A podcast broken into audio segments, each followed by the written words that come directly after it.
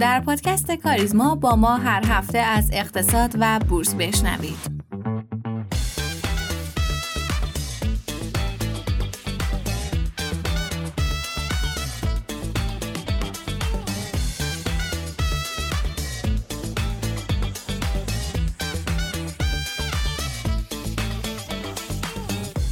سلام و وقت بر شما خوش شنوندگان و همراهان همیشگی پادکست کاریزما. امیدوارم که خوب و خوش و سلامت باشین. امروز چهارشنبه 29 شهریور 1402 و اپیزود 133 از پادکست کاریزما رو تقدیم شما می‌کنیم. بخش اول اخبار رو داریم مثل همیشه چند خبر مهم از دنیای اقتصاد و سیاست ایران و جهان رو با هم بررسی می کنیم.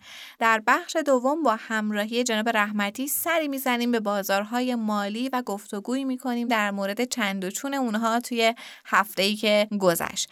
بخش سوم مصاحبه رو داریم. این هفته در مورد چشمانداز نیمه دوم سال صحبت کردیم با جناب آقای سماواتی. من خودم مصاحبه رو گوش کردم قبل از ضبط پادکست و به نظرم یه نکته خیلی خیلی جالب داشت. توی مصاحبه آقای سماواتی سبت های سرمایه گذاری شیش ماه آینده رو پیشنهاد دادن. توی سه سطح متفاوت ریسک پذیری و با سرمایه های متفاوت. اما یه نکته خیلی جالب گفتن که به نظرم جا من اینجا تکرارش کنم. قبل از اینکه سبت ها رو بگن تاکید کردن که تکلیفتون رو با سه تا چیز مشخص کنید. یک هدفتون رو از سرمایه گذاری بدونید. هدفتون از سرمایه گذاری چیه؟ دوم اینکه چشماندازتون برای رسیدن به اون هدف تا چه زمانیه؟ و سوم اینکه سطح ریسک پذیری و آسانه تحمل ریسک شما تا کجاست که به نظرم جا داره که در مورد این سه مورد دقیقا فکر کنیم. و بخش چهارم امروز قراره در مورد یک سوگیری خیلی مهم صحبت کنیم. سوگیری اثر مالکیت. همراه باشید با ما تا پایان اپیزود و این موارد رو با هم دیگه بشنویم.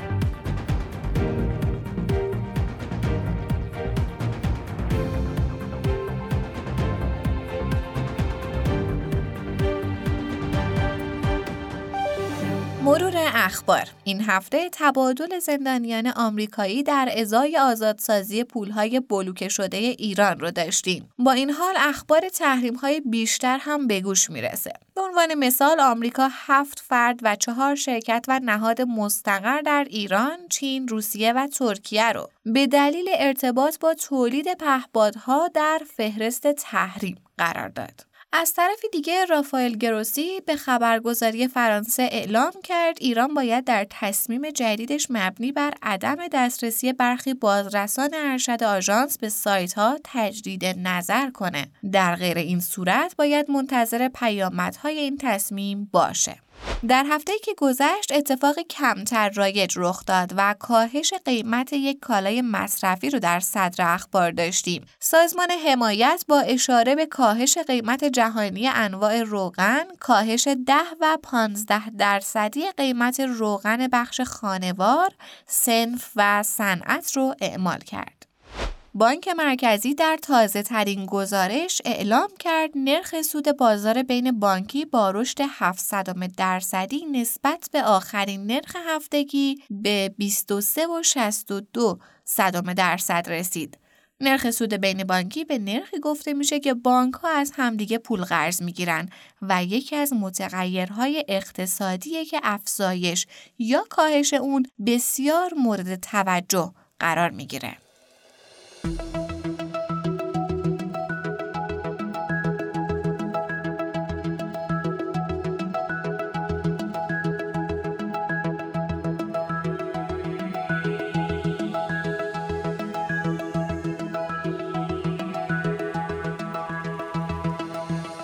خب برگشتیم با بخش تحلیل بازارها با جناب رحمتی. سلام عرض می‌کنم خدمت همه شنوندگان عزیز. امیدوارم که هفته خیلی خوبی رو پشت سر گذاشته باشید.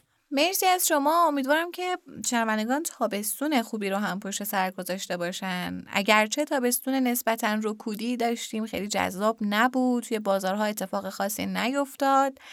یه نگاه کلی کنیم آقای رحمتی به اتفاقات نیمه اول سال ببینیم که چی شد و الان تو چه وضعیتی هستیم. خب بله بریم سراغ خلاصه از بازارها. ببینیم بازارها توی نیمه اول سال براشون چه اتفاقی افتاده.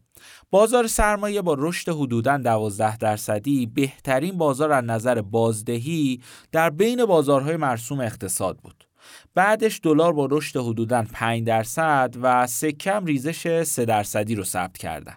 از نظر اقتصادی هم آمارهایی که بانک مرکزی تا فروردین 1402 منتشر کرده نشون دهنده ثبات در رشد نقدینگیه و احتمالا هم این روند تا میانه های تابستون ادامه داشته که رکود نسبی که در تابستون داشتیم به همین دلیل بوده. خب آقای رحمتی این کاهش رشد نقدینگی می‌تونه ادامه دار باشه و مهمتر از اون می‌تونه تاثیر روی تورم داشته باشه؟ چون توی ذهنم هستش که توی این در طول تابستون مخصوصا خورداد سرعت در واقع رشد تورم رو تا حدی کنترل شده بود و حتی تورم نقطه به نقطه خورداد. ما هم در واقع یک مقداری کاهش پیدا کرده بود. می‌تونیم توقع این رو داشته باشیم و امیدوار باشیم یا نه؟ قبل اینکه جواب سوال شما رو بدم باید یه نکته ای رو در مورد نقدینگی توضیح بدم. ببینید نقدینگی از دو جزء پول و شبه پول تشکیل شده. پول همون نقدی است که دست افرادی یه جامعه است و شبه پول قسمتیه که نقشوندگی مثل پول رو نداره.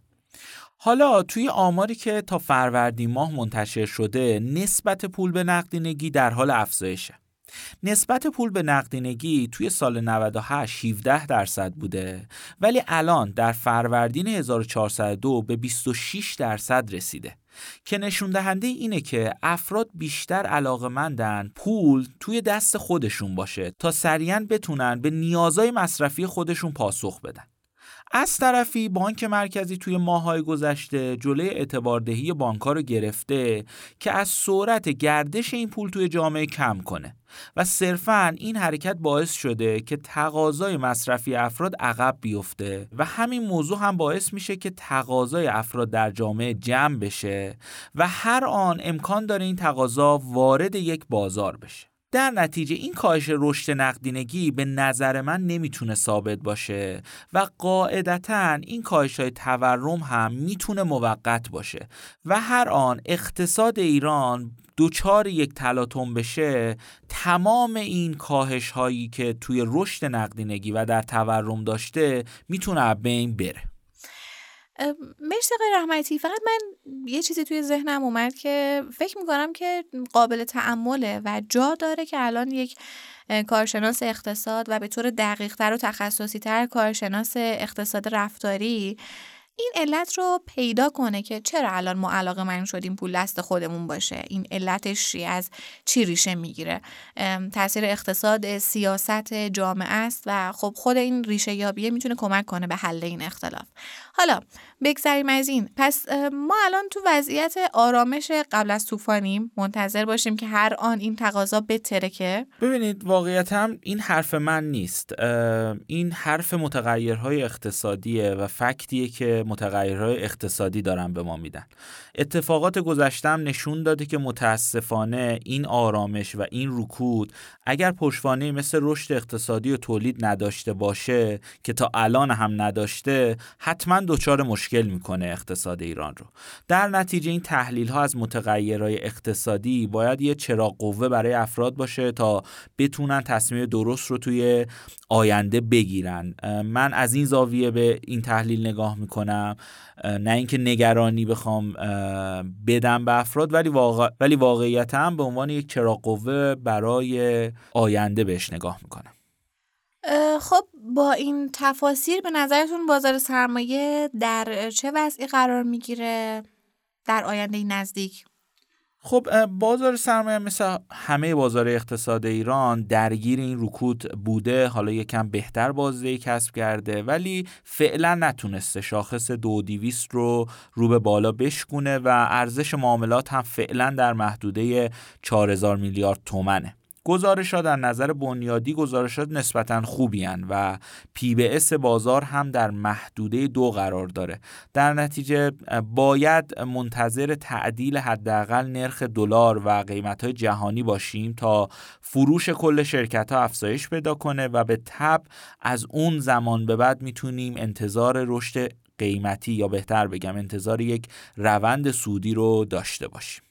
مرسی از شما. خیلی ممنون از توضیحاتتون. جالبه که حالا توی بخش مصاحبه صحبت های جناب سماواتی یه جوری ادامه دهنده صحبت های شماست و تکمیل کننده است حتما گوش کنید اون بخش رو و مرسی از شما جناب رحمتی.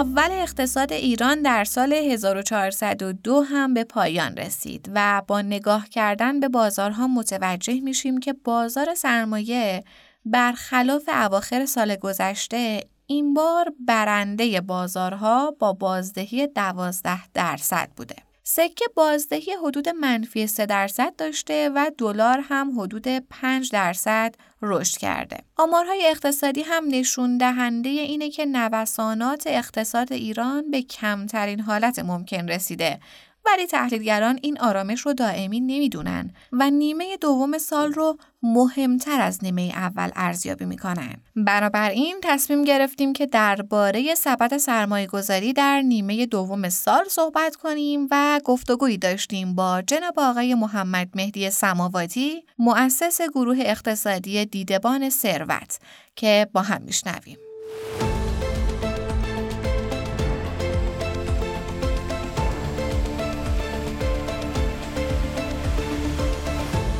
سلام جناب آقای سماواتی ممنونم که وقتتون رو در اختیار ما قرار دادید. خب سال اول رو از اقتصاد کلان شروع کنیم. به نظر شما وضعیت اقتصاد ایران از منظر اقتصادهای کلان توی نیمه دوم سال به چه وضعیتی خواهد بود؟ سلام و درود به عزیزان همراه در گروه کاریزما و شما سرکار خانم سباعتی عزیز.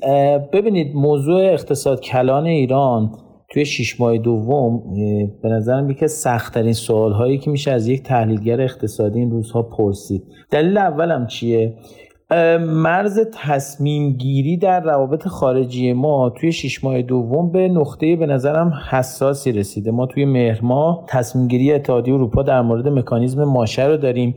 و شاید یه لبه پرتگاهی باشه. از این ور کلا موضوع برجام حتی برای کشورهای چهار به علاوه یک باقی مانده های به جز آمریکا تمام بشه یا از طرف می‌تونه آغازگر یک موج تحول جدید در روابط خارجی ایران باشه که خب به حال این دوتا سناریو خیلی مرزهای باریکی داره و شاید تو تخصص حوزه سیاست بشه بهش پرداخت و بس اقتصادی رو نداره.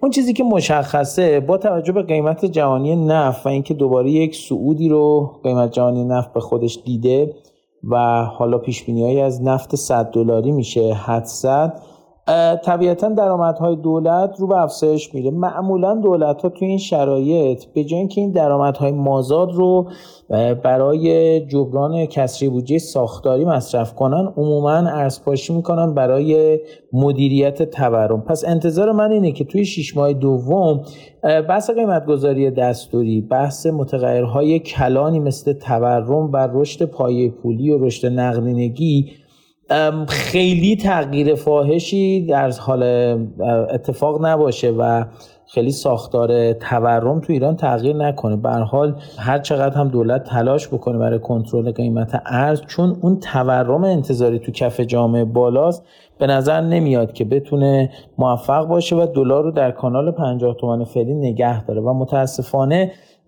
به نظر می‌رسه تو شیش ماه دوم بحث افزایش قیمت بنزین و تغییر در میزان یارانه. اون جدیتر دنبال بشه چون کسری بودجه دولت جدی است. بحث کسری بودجه دولت و فصل جبران کسری بودجه دولت رو داریم در کنارش. انتخابات مجلس در 11 اسفند. خلاصه 6 ماه دوم امسال 6 ماهای سختیه و فکر کنم پر ابهام. البته برای کسی که سبد سرمایه گذاری پاد شکننده داشته باشه فکر می‌کنم این 6 ماه یه خورده شاید بتونه از میزان سختیش کم بشه. اما به طور کلی سطح ابهام و مرز تصمیم گیری سختی رو ما داریم دنبال می‌کنیم. خیلی متشکرم توضیحاتتون. چون بازارهای اقتصاد ایران هر کدوم یه ویژگی های خاص خودشون رو دارن کمی بهتره در مورد ریسک هر کدوم از این بازارها صحبت کنیم و ببینیم که هر کدوم از این بازارها چه نوع ریسک هایی رو خواهند داشت.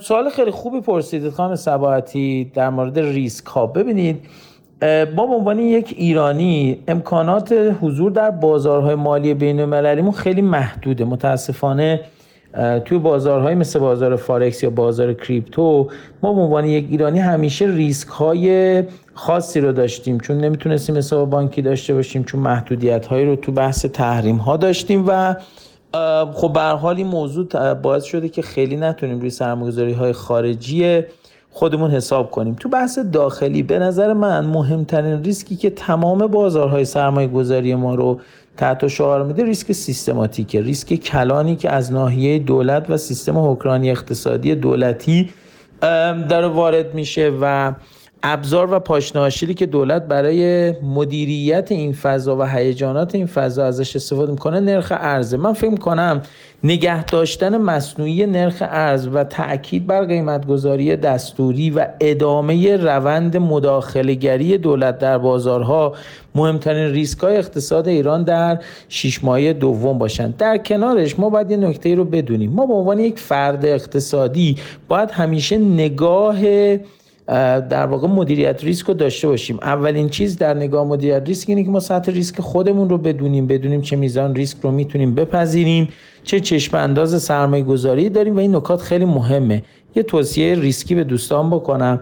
تا پایان شیش ماهه آخر امسال واقعا نمیشه در مورد روند سعودی هیچ کدوم از بازارهای سرمایه‌گذاری حتی طلا و سکه‌ای که میگن دارای کم ریسکه حتی ملکی که میگن دارای کم ریسکه با اعتماد صحبت کرد. سطح نقدینگی در جامعه سرمایه‌گذاری پایین بازارها در رکود خیلی عجیب غریبی قرار گرفتن و این نکات رو نباید به عنوان عوامل ریسک کلان فراموش کرد. بسیارم عالی.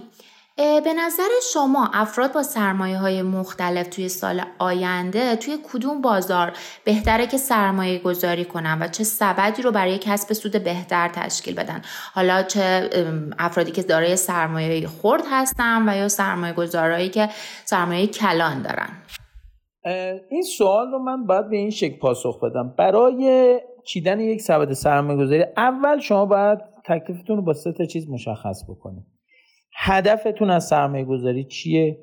چشمانداز شما برای رسیدن به اون هدف تا چه زمانیه و نکته سوم سطح ریسک پذیری و تحمل و آستانه تحمل ریسک شما تا کجاست؟ این سه تا عامل تعیین می‌کنه سبد ما به چه شکلی؟ اگه بخوام یه سبد کم ریسک برای 6 ماه دوم داشته باشیم به نظر میاد یه بخش قابل توجه از این سبد کم ریسک بر روی دارایی طلا سکه و در واقع مسکن باشه. مسکن به عنوان یک دارایی که ذاتا و در واقع از لحاظ ذهنی برای ایرانی هیچ وقت کاهش قیمتی و توش متصور نیستن. طلا و سکن به عنوان دو تا دارایی پادشکن. پادشکن به چه معنیه؟ پادشکن یعنی در مقابل بحران ها ریسک ها و نااطمینانی ها این دارایی ها به جای که کاهش ارزش پیدا کنم مثل سهام رشد ارزش پیدا می‌کنم پس من اگر بخوام اولویت بدم با توجه به اینکه مهمترین سرمایه گذاری ما ملکه ملک میشه گزینه اول در سبد سرمایه گذاریمون طلا و سکه احتمالا گزینه دوم باشه برای افراد کم ریسک. گزینه سوم شاید بتونه سپرده بانکی اوراق با درآمد ثابت باشه و یه بخش کوچیکی از سبد دوستان باید تو فضای بورس قرار بگیره. اونم توصیه می‌کنم برای افراد کم ریسک به صورت در واقع غیر مستقیم باشه. اگه مقداری سطح ریسک پذیریمون بیاد بالا قیمت های فعلی بازار سرمایه برای چشم انداز دو سال آینده جذابه. من می‌تونم بخش سبد بورسیم رو بزرگتر بکنم و به جای اینکه طلا و سکه فیزیکی بخرم بیام از صندوق های طلا و گواهی سکه استفاده بکنم که بتونم خیلی سریع اگر بازار بورس خواست حرکتی بکنه بتونم خیلی شناور پولم رو از این بازار طلا و سکه منتقل کنم. اما اگه پر ریس باشیم من پیشنهادم اینه که سبد بورسیمون وزن بالاتری بگیره. شاید بتونه تا 35 درصد از سبد کلی ما رو شکل بده. و توصیه به دوستان خرید به صورت پله می‌تونن دوستان به صورت پلکانی و در قیمت های جذاب از صندوق های اهرامی مثل صندوق اهرامی که خود مجموعه کاریزما داره استفاده کنن. این صندوق اهرامی به نظر من در یک بازی زمانی 18 تا 24 ماه می‌تونه یک بازدهی جذاب ایجاد کنه. یادمون باشه وقتی بازار بورس در دو سه سال اخیر بازدهی قابل توجهی نداده اما تورم روی دارایی شرکت های بورسی اثر گذاشته رو درآمدهاشون اثر گذاشته رو هزینه هاشون هم اثر گذاشته. به هر حال چاره و راهکاری نداره بازار سرمایه جز اینکه خودش رو با تورم جدید وفق بده. موضوع اینه که ما نمی‌دونیم چه زمانی این اتفاق میفته و حتما لازمه برای دوستان پر ریسک با چشمانداز بلند مدت در واقع سبد بورسیشون رو شکل بده خیلی ممنونم. به عنوان سوال آخر که دیگه بیشتر از این هم وقت شما رو نگیریم شما با توجه به ریسک پروفایل خودتون تا آخر سال چه نوع پورتفوی رو برای خودتون انتخاب می‌کنید من با توجه حالا سوال خوبی پرسیدیم با توجه به ریسک پروفایل خودم که یه فرد پر ریسک حساب میشم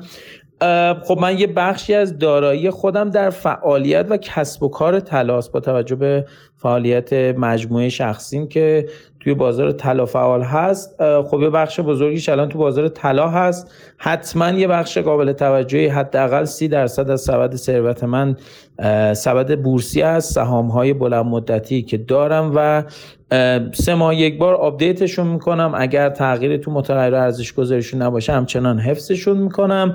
من نقره رو تو سبد سرمایه گذاریم دارم به عنوان یک گزینه جدید الورود که خب مدت هم در موردشون صحبت کردم و با توجه به شرایطی که حالا به عنوان یک فردی که حدود ده یازده سال تو بازار جهانی فعالیت دارم خب یه بخشی از سرمایه من در ترید در بازار جهانی هستش. اما همه اینها رو گفتم همه اینها منهای ملک حالا متاسفانه خوشبختانه باید بگیم همه ایرانی ها بزرگترین بخش سبد سرمایه گذاریشون ملک منم امسال حالا یک پروژه ساختمانی رو شروع کردم با چشمانداز اینکه سال آینده برای اواخر آبان و آذر آماده تحویل باشه و توی مناطق ییلاقی شمال کشور پروژه ساختمانی دارم. البته توصیه های من کاملا شخصیه و این توصیه ها قابل تعمین به دوستان دیگه نیست. هر دوستی متناسب با ریس پروفایل خودش تخصص تجربه و توان مالیش باید سبد سرمایه گذاریش رو شکل بده. خیلی ممنون از اینکه من رو برای مصاحبه دعوت کردید.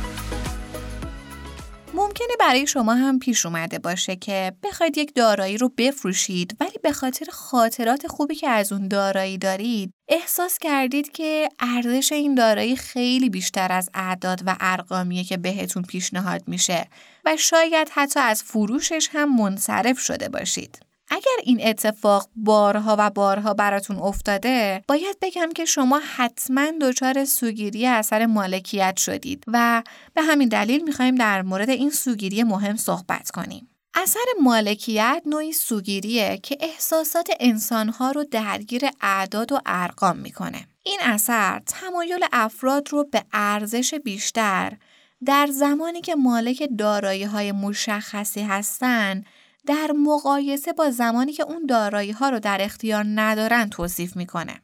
ریچارد تالر استاد و پژوهشگر اقتصادی اهل آمریکا اولین فردی بود که نظریه های مرتبط با اثر مالکیت رو مطرح کرد. اثر مالکیت به شکل گسترده ای از سمت پژوهشگران در زمینه های مختلف از جمله املاک، سهام، بلیط های بخت و حتی تعاملات اجتماعی مورد مطالعه قرار گرفته. این دلبستگی به دارایی ها به وسیله عوامل مختلفی از جمله ارزش های عاطفی، خاطرات شخصی و سودمندی درک شده ایجاد میشه. اثر مالکیت از عوامل متعددی تاثیر می‌گیره. یکی از مهمترین این عوامل مفهوم نقاط مرجعه.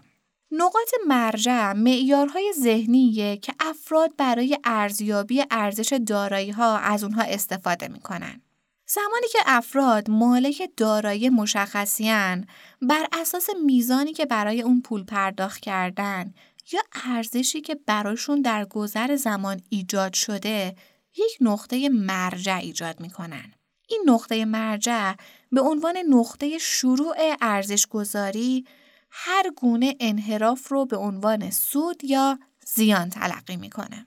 خلاصه که این اثر مالکیت روی رفتارهای اقتصادی خیلی تأثیر گذاره. برای مثال اگر سرمایه گذار یک سهامی داشته باشه که عملکرد ضعیفی از خودش به جا گذاشته ممکنه تمایلی به فروش اون سهم نداشته باشه چرا که از نظر عاطفی به اون وابسته شده. به عنوان مثال افرادی که اهل ارومیه هستن احتمالا پتروشیمی شاروم براشون نسبت به باقی سهمها فرق می‌کنه و همین باعث میشه عواطف در تحلیل و بررسی و انتخابهاشون تأثیر گذار باشه.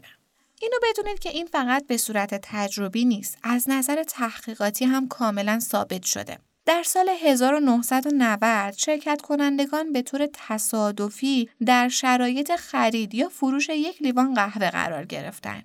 از افرادی که در شرایط خرید قرار گرفته بودند پرسیده شد که حاضرن چقدر برای دریافت این لیوان قهوه هزینه و پرداخت کنند. و سوال افراد فروشنده این بود که این لیوانهای قهوه رو چقدر قیمت گذاری می‌کنن؟ نتایج خیلی جالب بود.